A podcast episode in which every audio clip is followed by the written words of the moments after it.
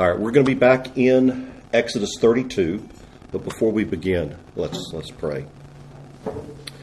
Father, we are so grateful, so grateful that you are our heavenly Father, that you love us, and that you want to hear from us. And we want to hear from you, Lord. We want to know from your word how you want us to live, and from this message today, how you want us to pray. Do not allow us to leave here the same as when we arrived. Speak to us through your word. Amen. So, as I've been doing, going through, working through Exodus, we're in Exodus 32. And where we are is that Moses has been up on the mountain for 40 days and 40 nights meeting with God. He has heard God's law, he's written down God's word, he's seen the plans for God's holy tabernacle. And now it's time for the prophet to go back down. And I mean, after all Moses has seen and heard and experienced, I mean, can you only imagine the unfathomable joy that that he is experiencing as he anticipates taking the tablets, God's commands, back down the mountain, hand delivering these Ten Commandments to the people and revealing the will of God. Uh, and then God says, Moses, uh, we need to talk. There's something going on. I hate to tell you this, but while you've been gone, there's been some problems down there, and you need to know what's going on. And then God broke the news that while the two of them had been drawing up plans for a new sanctuary for the tabernacle, well, the Israelites had decided to make some plans of their own. At that very moment, under the direction of the associate shepherd, they were offering ungodly worship to an unholy cow. God saw how the people were sinning, as He always does, and as far as he was concerned, it was up to Moses to do something about it. Because here's what it says in Exodus, 32, beginning in verse 7. The Lord said to Moses, Go down, for your people, whom you brought out of the land of Egypt, have corrupted themselves. They have turned aside quickly out of the way that I commanded them. They have made for themselves a golden calf and have worshipped it and sacrificed to it, and said, These are your gods, O Israel, who brought you up out of the land of Egypt. And the Lord said to Moses, I have seen this people, and behold, it is a stiff necked people. Now, therefore, let me alone, leave me alone, that my wrath may burn hot against them, and I may consume, consume them, in order that I may make a great nation from you. But Moses implored the Lord his God and said, O Lord, why does your wrath burn hot against your people whom you've brought out of the land of Egypt with great power and with a mighty hand? Why should the Egyptians say, What evil intent did he bring them out to kill them in the mountains and consume them from the face of the earth? Turn from your burning anger and relent from this disaster against your people. Remember Abraham, Isaac, Israel, your servants, to whom you swore by your own self, and said to them, I will multiply your offspring as the stars of heaven, and all this land that I have promised I will give to your offspring, and they shall have it forever. And the Lord relented from the disaster that he had spoken of bringing on his people. We come to this and we see the Israelites are in big trouble. Something had gone badly wrong. Here, Moses had only been gone a few weeks, and already the people have turned away from God. And the Lord basically levels a sixfold indictment against them. They've corrupted themselves, they've turned aside quickly. They have made for themselves a golden calf. They've worshiped the golden calf. They've sacrificed to the golden calf. They said to the golden calf, These are the gods that brought you out of Israel.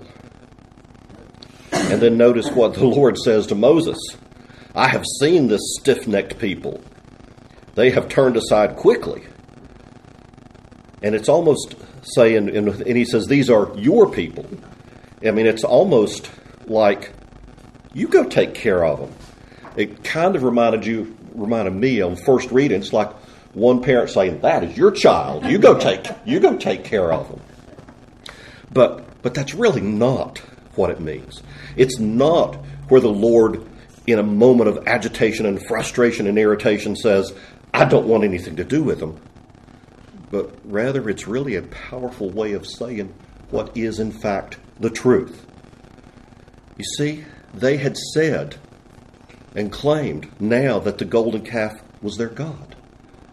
They were looking to the golden calf for deliverance. They worshiped it as God. They sacrificed to it as a Savior. So clearly, they did not hold Yahweh to be their God now.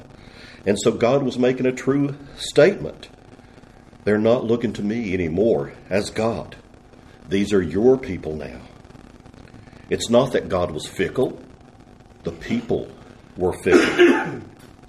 He's the one who had heard their cries and had raised up a deliverer when they were in Egypt. He's the one who had hardened the Pharaoh's heart. He's the one who had sent the plagues. He's the one who had parted the Red Sea. He's the one who had drowned the Egyptians.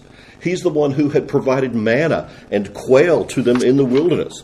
He's the one who had met them at Mount Sinai. He's the one who had given them the law. He's the one who had appointed a tabernacle where his presence would dwell. And after all of this, like little children, at the first sign of delay, they made an idol.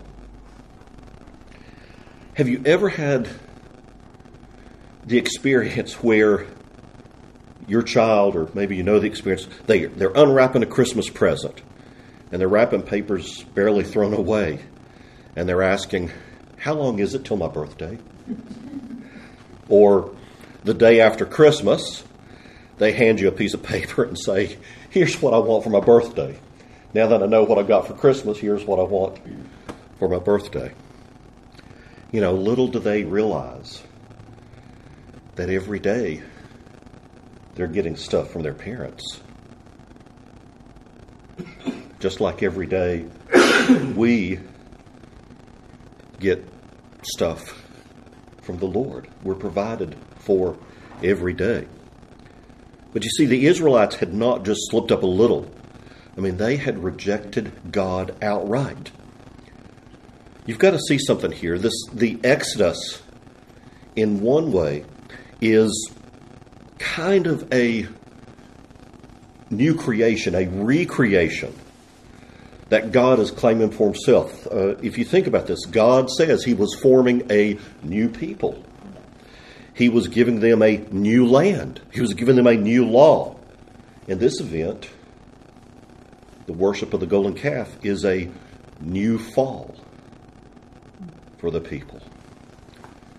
But you see, the golden calf it's what made sense to them. They couldn't break out of their traditions, they couldn't break out of what was comfortable for them. I mean, it's strange to us because we don't worship statues. Of course, in our day and age, we tear them down, but uh, that's a, a different story. It made sense to them because this is how the Egyptians depicted the gods and worshiped them. And this is what the Israelites had seen for hundreds of years. You see, these Israelites may have belonged to Yahweh, but they behaved like the Egyptians. And this golden calf, it was probably a representation of the Egyptian bull god Apis. and Apis was sometimes an intermediary between humans and other powerful deities. And so it's understandable for them to think, we will make this golden calf. We don't know where Moses is, we can't see him, but we can create a calf to worship. Now, the, the, the cult surrounding the Egyptian bull god Apis I mean, this was immensely popular in Egyptian times. This bull symbolized strength, courage, fertility, the fighting spirit of the pharaohs. So, why wouldn't they make a god with that type of symbolism? You see, never underestimate the ways that we are constantly influenced and shaped by the world around us. This is what had happened to them. Uh, I mean, for most of us, it's not that the devil comes or that world, worldliness comes in a very bold and just outspoken fashion and says, Now I'm going to convince you that the Bible is not true. Now I'm going to convince you that prayer really doesn't work. Now I'm going to convince you that you should start behaving like the rest of the world. You know, Satan doesn't come and say it like that. It's almost in the air we breathe, living in the world that we live in, that we're constantly bombarded in very subtle ways so that it makes righteousness look strange and sin look normal. You know, it comes through earbuds it comes from watching TV or, or, or movies. That the world, we have to be mindful from you know early ages until 80 and beyond that the world is constantly attempting to reorient our view of what is normal. If we're honest about it, uh, you think in the 60s and 70s, historically, that's really how the sexual revolution happened. Today, this is how wokeness is happening, or critical race theory even coming into the church. Very subtle, very, very subtle ways. The mindset changes, and your worldview changes as to what is now normal. And so, this golden calf seemed normal to the Israelites. And, and God said to them, now keep in mind, these were his chosen people, these were a holy nation, these were his treasured possession, his royal priesthood. But now he gives them a new name stiff necked people. You see, the Israelites were no longer worthy to be called the people of God but to be disowned and destroyed. I don't know if any of you have ever slept on a pillow the wrong way and woke up with a with a stiff neck. Henry was struggling with that uh, earlier this week, but you know, when you have a stiff neck, it's hard to look in any other direction than the way that your neck is is locked in. You can only see one way, and that's what God means here. You can't see things another way. You have blinders on. The Lord says, So when I call to you, you do not turn. I mean, it's a horrible but yet perfect description of the human predicament. And it's the first of many times that this description is used of God's people in the Old Testament. Stephen uses it in his sermon in Acts 7, calling them stiff necked people. It's used to refer to animals that refuse their master's yoke. They refuse the yoke, and without the yoke, they can't be guided or directed as to where they can go. They are stiff necked. And that's people who never learn, people who never listen. These are people who never admit mistakes, never change, don't listen to counsel. They have a perpetual stubbornness problem but they think it's everyone else who has the problem. Yeah, it's the more stiff stiff necked a person is, the less likely they are to think that they're stiff necked at all. And it's an interesting problem because those who really aren't stiff necked, they're probably thinking, oh boy, I really need to consider this. I need to examine my heart. Maybe I need to ask a friend if I'm stiff necked. And then they're the ones who are praying, Lord, will you help me with this? But the stiff necked people sit there and go, hmm, this has been a, a, a nice sermon that I've heard. Maybe I should send it off to somebody else. It would do them good to hear it. You know, in uh, 2 Timothy 3 7, Paul talks about how there are people who are always learning, but never able to arrive at the knowledge of truth. Stiff necked people. You see, the Israelites, and it, it just it kind of boggles my mind, the Israelites had been the recipients of immense blessing, deliverance, provision, the law, the covenant, the ark, the tabernacle, priests. And yet now they turn to a golden calf. And I think God quite justifiably was ready to unleash his anger and destroy the whole lot of them and start over with Moses. You know, I said it was a new kind of creation, a new kind of fall, and potentially a new kind of flood. Remember, God said to Noah, Noah, I have one righteous family. I'm wiping everybody else off the face of the earth, and I'm starting over with you. And what does God say to Moses? I'm going to destroy them, and I will start over with you. And God had every right to do so. But if you know the book of Exodus, you know that isn't what happens. By the time we get to chapter 35, we're back to the tabernacle. By the time we get to chapter 40, we have the presence of God inhabiting the tabernacle. How did things get back on track? How did the Israelites go from chapter 32, where they're basically all toast, to chapter 35 with the tabernacle being built? What happened? Moses interceded. You see, even in the threat of judgment, here there were signs of God's grace. And it's important to see this because this is one of the passages that people will sometimes use to argue that God changes his mind. And I'm here to tell you that that is a false teaching, that is a false statement. But this is one of the arguments that a group of people that would be called open theist it's a dangerous doctrine that says that God does not know the future, but wor- simply works things out as he goes along. And on the surface, it may look like a valid way to understand Exodus 32. Because you go, first, God decided to destroy the Israelites, then he decided not to. But Scripture tells us this He who is the glory of Israel does not lie or change his mind, for he is not a man that he should change his mind. Out of 1 Samuel.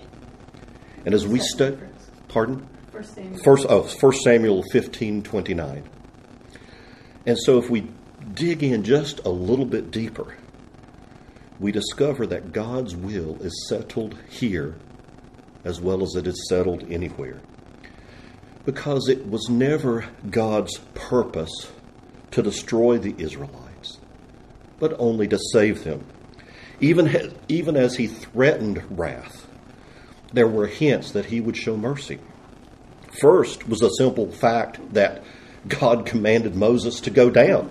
if God had really intended to destroy the Israelites, one, why tell Moses? And why send him down to begin with at all? So the answer is that God was planning to save them through the intercession of a mediator. The Israelites had not sinned themselves outside of the grace of God.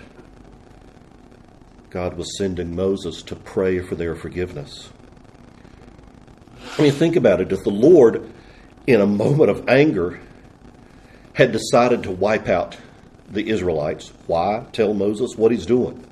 Mean, it was really a rhetorical invitation to Moses to intercede. We see other examples of this. And in Amos chapter 7, God's telling the people, This is what I'm going to do to you. Here are the punishments that are coming. And basically, God is saying, in a rhetorical sense, Do you want this to happen? Do you want this to come upon you? Intercede. And when Jonah preaches to Nineveh, 40 days and you will be overturned. But the real invitation is get on your knees and pray. Humble yourselves. Confess. And you see, so Moses was being driven by God Himself to intercede. Remember what God said. He said to Moses, Go down, for your people whom you brought out of the land of Egypt have corrupted themselves. And there is a sense in which they were Moses' people. Moses was their spiritual representative before God. So if anybody was going to do anything to help them, it would be Moses. But catch the irony here. Although the people had tried to disown Moses, remember they said, Where's Moses? We haven't seen him in a while. Although they had tried to disown Moses, Moses was the only one that God had chosen to be the mediator.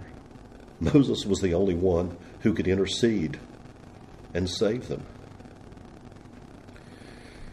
But you see, the biggest hint about God's ultimately gracious purpose for Israel we see in verse 10, where he attaches a condition to the threat. Now leave me alone, or let me alone, that my wrath may burn hot against them, and that I may consume them. You see, this doesn't mean that God can't control his temper. It doesn't mean that God's just saying, Get out of my way, leave me alone. I'm going to, my judgment's going to burn hot against them. No. What it means is that God is opening the way. He's given the invitation to Moses as the mediator to stand between God and his people. And as Moses stands as mediator between God and his people, God will not proceed to punish Israel. You see, under what circumstances would God destroy Israel and start back over with Moses? Only if the mediator stopped praying for his people.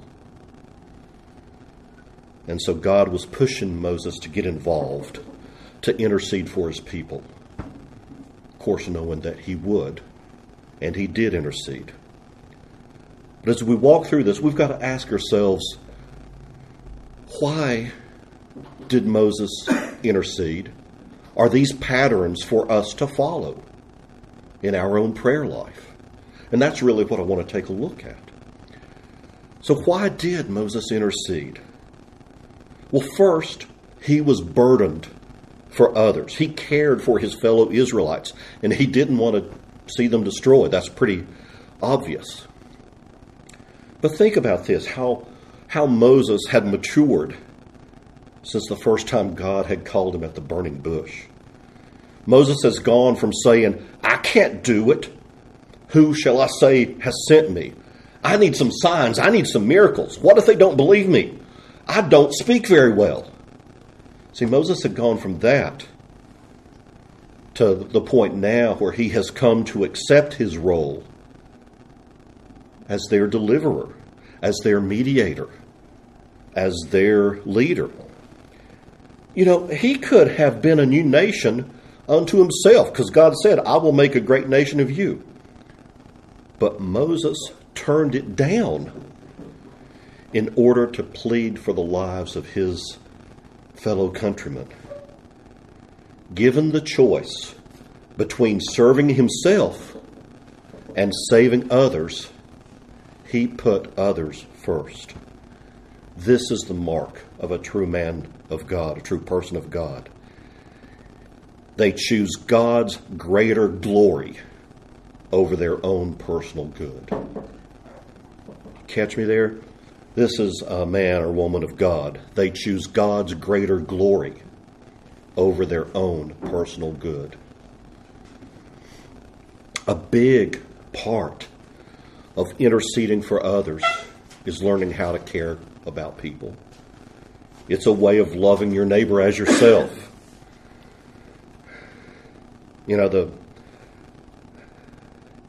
I know that I don't intercede for others as much as I should by a long shot, but I can tell you that the times that I have in my own life when I've felt the drive to intercede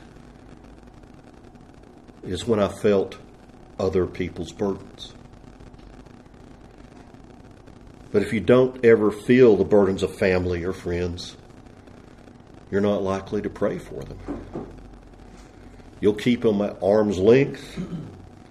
But when we allow ourselves to feel the burdens of others, we pray. Moses interceded because he was burdened for his people. And second, he interceded because he believed that prayer changes things. Not change God, but change things almost like, like Abraham in Genesis 18, Moses believed that God might relent from the destruction of Israel. And that's why Moses says, it's, it's like without any hesitation, O Lord, why does your wrath burn hot against your people, whom you've brought out of the land of Egypt with such great power and with a mighty hand? Moses was pleading with God because he believed in prayer. And you may ask, well, how does prayer change things when God is sovereign? Uh, I'll kind of get to that. We'll see that more in Exodus 33. In fact, one of God's absolute statements about his absolute sovereignty talks about that he is free to do whatever he pleases. Well, Jeremiah, this is a key one. Jeremiah 18, verses 7 through 9 it says this If at any time I declare concerning a nation or a kingdom that I will pluck up and break down and destroy it, and if that nation concerning which I have spoken turns from its evil, I will relent from the disaster that I intended to do to it.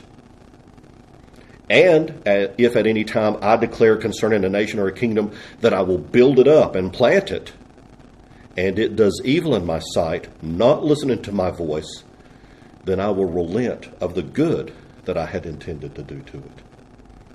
So here we have in this passage the Lord stating his own operating principle. We already said God does not change his mind, but he says right here what he will do. He makes it explicit of what we see happened in Nineveh kind of implicit what's happening at Mount Sinai with the golden calf. That God, when God announces destruction, there is this implicit promise. But if you turn, if you pray, if you humble yourself, and at the same time, there's another implicit promise. If I'm building you up and you turn the other way, God has already determined of his own sovereign will that he will respond with mercy when we intercede. So that is his will. Psalm 106, 23, talking about this whole situation, said, Therefore he said he would destroy them had not Moses, his chosen one, stood in the breach to turn away his wrath from destroying him. So, trusting in God's sovereignty we believe that He can do whatever we ask of Him. And so we pray, not in spite of providence, but because of it. Now, there, there are a couple of mistakes or errors that we can make when we bring our petitions to God. The first one is not asking at all. And the second one is asking selfishly. You know, the first error is really to think that God doesn't care and that God does nothing. If you think a little bit more deeply, when you don't pray, you're basically saying God doesn't care and God can't answer my prayer. The second mistake or error is to think that God must do my will. Well, the answer is to ask boldly, but to surrender completely. Here's what Jesus' prayer was Abba, Father, all things are possible for you. And he says, Remove this cup from me. Yet, not my will, but your will be done. So even the beloved Son submitted his will to the Father in an earthly sense. Jesus was asking boldly, Remove this cup from me. And yet he surrendered completely, yet not my will, but your will be done. Do you know what Jesus' most frequent teaching on prayer was? Ask, ask, ask. Would you come to me? Would you ask? Philippians 4 6 records, Do not be anxious about anything, but in everything brought by prayer and supplication, with thanksgiving, let your requests be made known to God. And so Moses interceded. And let's look at how Moses interceded because this is important. Verse 11 in our passage says that Moses implored the Lord, O Lord, why does your wrath burn so hot? With whom you have brought out of the land of Egypt. These are your people. So Moses interceded on the basis of adoption. Moses was motivated by love for his fellow Israelites, yes. But when it came to petitioning God, Moses didn't talk about how much better it would be for the Israelites. He didn't say something like, Oh God, we don't want them to feel bad. We don't want to hurt their feelings. His prayer was not based on what he thought would be nice for Israel. Understand that. His he wasn't thinking about what he wanted for Israel. His prayer was based on much weightier matters. So Moses appealed to God based on the identity of these people as God's people. You know, uh, in verse 7, Moses has said, had said to, or God had said to Moses, Get down there. These are your people.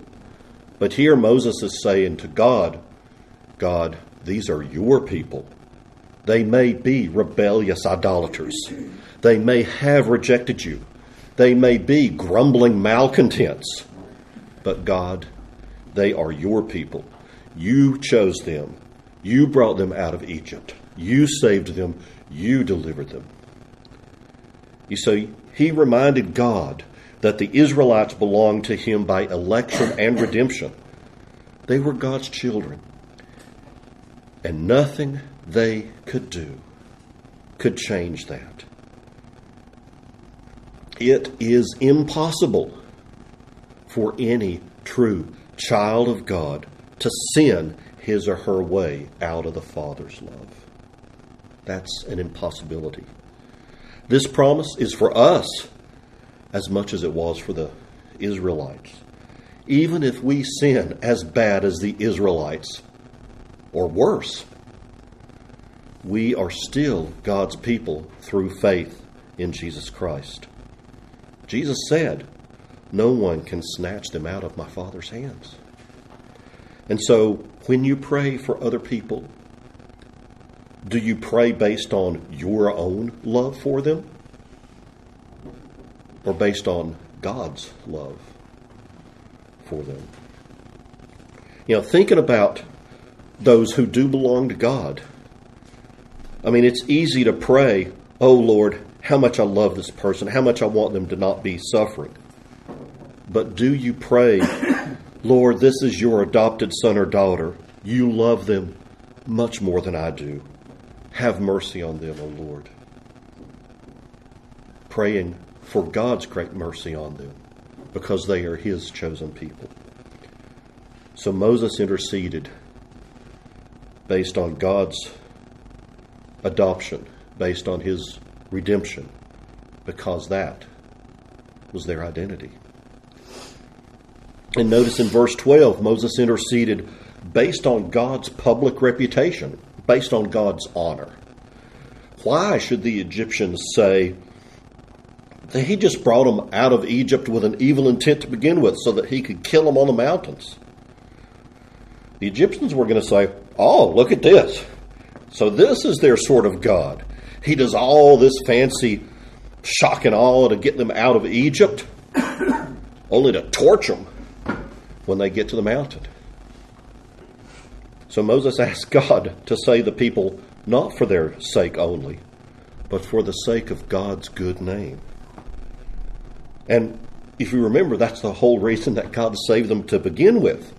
It was so that the Egyptians would see God's glory. Now, I've, I've heard estimates when it comes to praying that somewhere between 80 to 90% of our prayers of intercession are for health concerns. And, you know, there's nothing wrong with that at all. God wants us to bring our cares to Him. James 5 tells us to pray for the sick. But I guess I would question or just ask that when we're praying for health, is it possible that we're giving little thought to how God figures into the equation? Don't take this the wrong way, but but you don't need the Spirit of God to desire that sick people get well. I mean, in the world, nice people who aren't Christians want the sick people to get well. I think almost everyone on the planet would want sick people that they love to get better. So we should ask how is this prayer for this sick person that I care for? How is this a Christian prayer and not just a worldly desire? Where is God in the prayer? I mean, not just in the doing of the request, but in the motivation of the request. We can draw our answer of what our motivation, even in the prayer, should be from Moses. Because Moses says, It is for your reputation, O God, it is for your honor. Save your wayward children. So Moses cared about God's reputation. He wanted to see God exalted among the nations. We should have that same motivation when we pray. You know, maybe this is a way that you can start praying for a wayward person that you know, wayward child, someone who seemed to belong to Christ but aren't living like it right now. You pray based on God's honor. Lord, for the sake of your almighty name, this one who has claimed your name, this one who once called themselves Christian, draw them to you again. Forgive them, preserve them, save their life. Lord, that your name will be praised and your power and your mercy will be known. And so Moses prayed based on God's honor. But Moses saved his best argument for last. His final appeal was based on God's everlasting covenant. He says, Remember Abraham, remember Isaac and Israel, your servants, to whom you swore by yourself. And you said to them, I will multiply your offspring as the stars of heaven. And all this land that I have promised I will give to your offspring, and they shall inherit it forever. So Moses was now saying to God, Remember your promise. Remember the patriarchs. Remember the promised land. And you see, this time Moses was actually quoting God, appealing to God on the basis of his unbreakable promise. Abraham, Isaac, Israel, Jacob, they we, we kind of read them, we're like, they must have been these mighty men. But they were ordinary men, sinners just like everyone else. But they did all have the promises of God. God had promised to make Abraham a great nation. He promised him land and seed. He repeated these promises to Isaac, to Jacob, and he had sworn to keep them by his very own self, as Moses had pointed out. God was bound by the promise of his covenant, and it was utterly impossible for him to go back on his word. So God had to save his people. So when we approach God, if we're trying to pattern our prayers, our intercession to be like Moses, when we approach God on the basis of his covenant, we have ultimate security. God has promised to everyone who comes through who comes to him through faith in Christ. He's promised that we have been saved by the blood of an everlasting covenant, by the blood that Christ shed on the cross. And God cannot break that covenant. I think that's a wonderful encouragement to anyone who has trouble believing that they can be forgiven. God's promise to save us not just now but forever. Our salvation is not made secure by our own obedience, which, just like the Israelites, is bound to fail, but it's made secure by the unbreakable promise of God. 2 Timothy says, If we are faithless, he will remain faithful. So you see, prayer is not about learning how to get God to give us the things we want. Prayer is about learning to ask God for the things He already wants to give us. And so notice here that something happens in this section in Scripture for the first time. But it's not the last time. There's another example in the Bible of somebody interceding for sinful people. That happens before this. Can you think of when that might have been? Remember Sodom and Gomorrah? Abraham interceded for Sodom and Gomorrah pleading to God. He starts off pleading to God for 50 righteous people, then 45 righteous people. God, would you would you hold off on destroying the city if I can just find 45 righteous people? Yes, I would hold off from destroying the city. Abraham talks God all the way down to 10 people. God, would you hold off from destroying the city if there are even just 10 righteous people?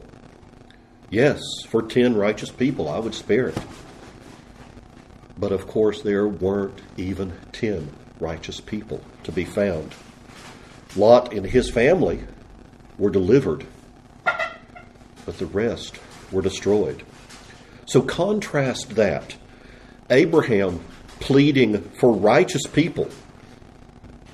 God, if there's only 10 righteous people. So you see, Abraham was asking for righteous people. But here we have Moses pleading for the guilty.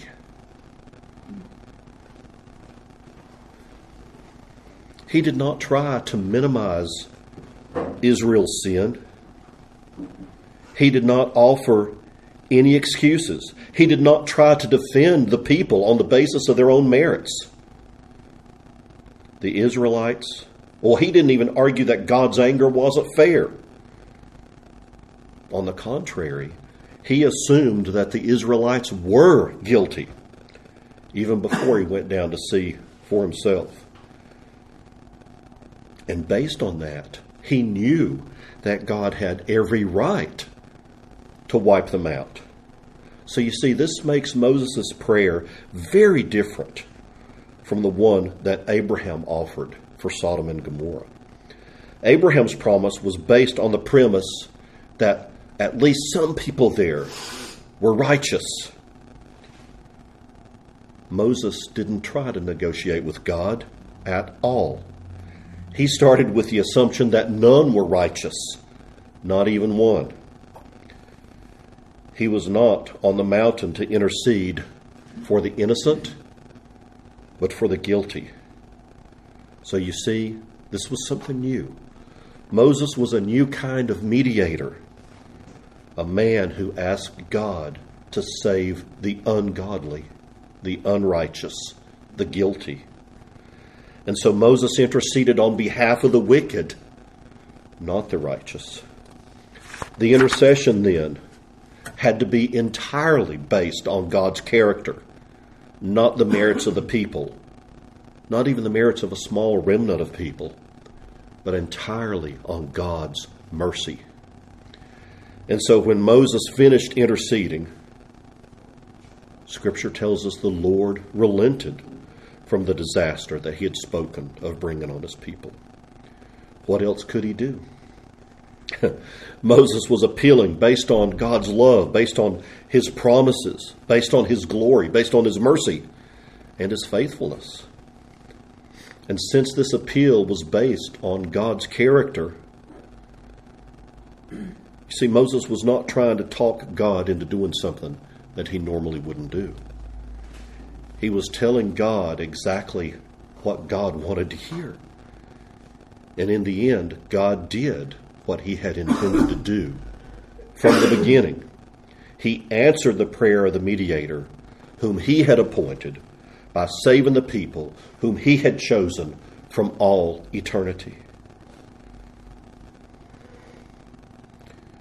If you think about it, this is really our story as well. This is really our story of salvation. God up on his holy mountain, we're down here on earth. And like the Israelites, we are floundering in the foolishness, in the folly of our own rebellion against God. Our own idolatry leads to immorality. And what we need is someone like Moses. We need someone to come down and intercede for us, someone who can turn away God's wrath. That's the message of the gospel. That's the message that we need to preach. That's the message that we need to intercede for others to hear. God has given us a mediator. When he saw our sin, he wanted to save us. So he sent his Son to intercede for our salvation.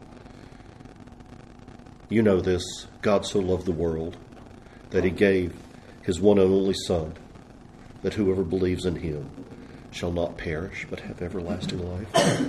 It's as, it's as if God said, Go down, Jesus, go down. Go down because your people, the ones that I gave you from all eternity, have become corrupt. They are living in sin. They have turned away from my law to worship other gods. And unless you intercede for them, they will surely be destroyed by my wrath. And Jesus did come down. He said, Save them, Father. Save my people because they are not just my people, but they are your people. So, even similar to Moses, Jesus is saying, God, these are your people through the covenant through your promise. Save them because I died on the cross for their sins, and we dare not waste my precious blood. Save them because it will bring glory to your name. Save them because you delight to show mercy. Save them because you have promised to save them in the covenant that you made before the world began. This is the way that Jesus prays for us. You know, the scripture tells us Christ Jesus, who died more than that, who was raised to life, is at the right hand of the Father, interceding for us. And Jesus does not plead on the basis of our own righteousness, but on the merits of his own saving work. Scripture tells us that if we sin, we have one who speaks to the Father in our defense. Jesus Christ, the righteous one, the atoning sacrifice for our sins.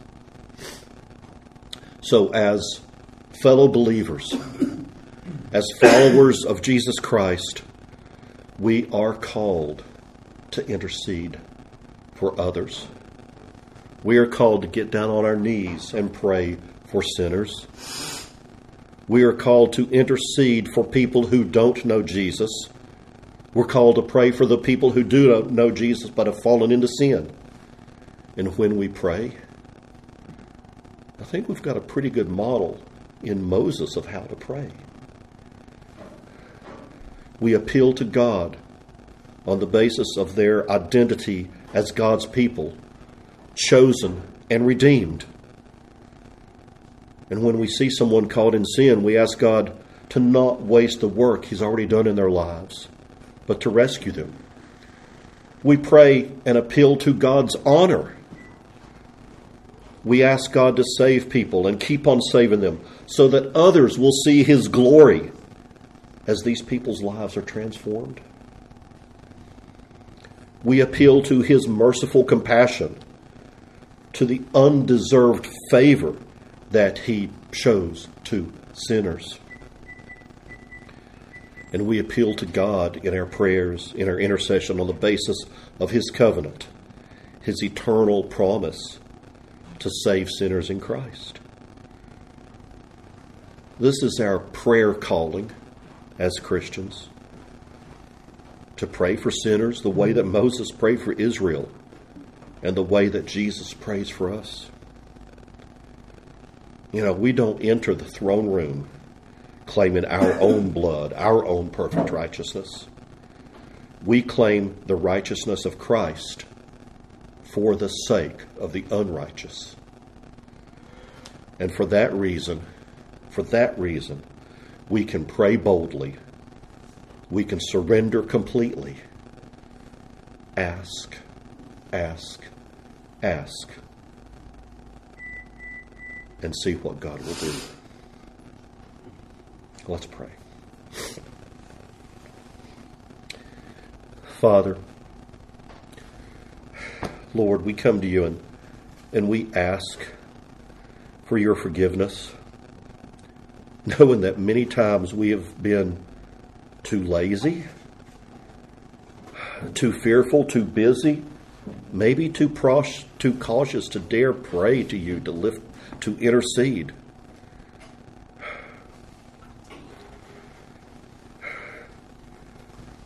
Lord, we I'll confess I don't understand. We don't understand your mighty works. There are reasons that are unfathomable to us. Not all sick people get better. Not all the lost people that we pray for put their faith in you. For reasons unknown to us, these may not be in your perfect will. But Father, do not let this be an excuse in our lives for not praying. May we be a church filled with love, Father. May we express that love through intercession, believing that you hear us for Christ's sake. That you can do more than we can ever imagine. And that we know from Moses' prayer, Lord, for your own name's sake. You relented, and so we come with confidence that you will listen to our prayers and you will answer us. In Christ Jesus' name, we pray. Amen.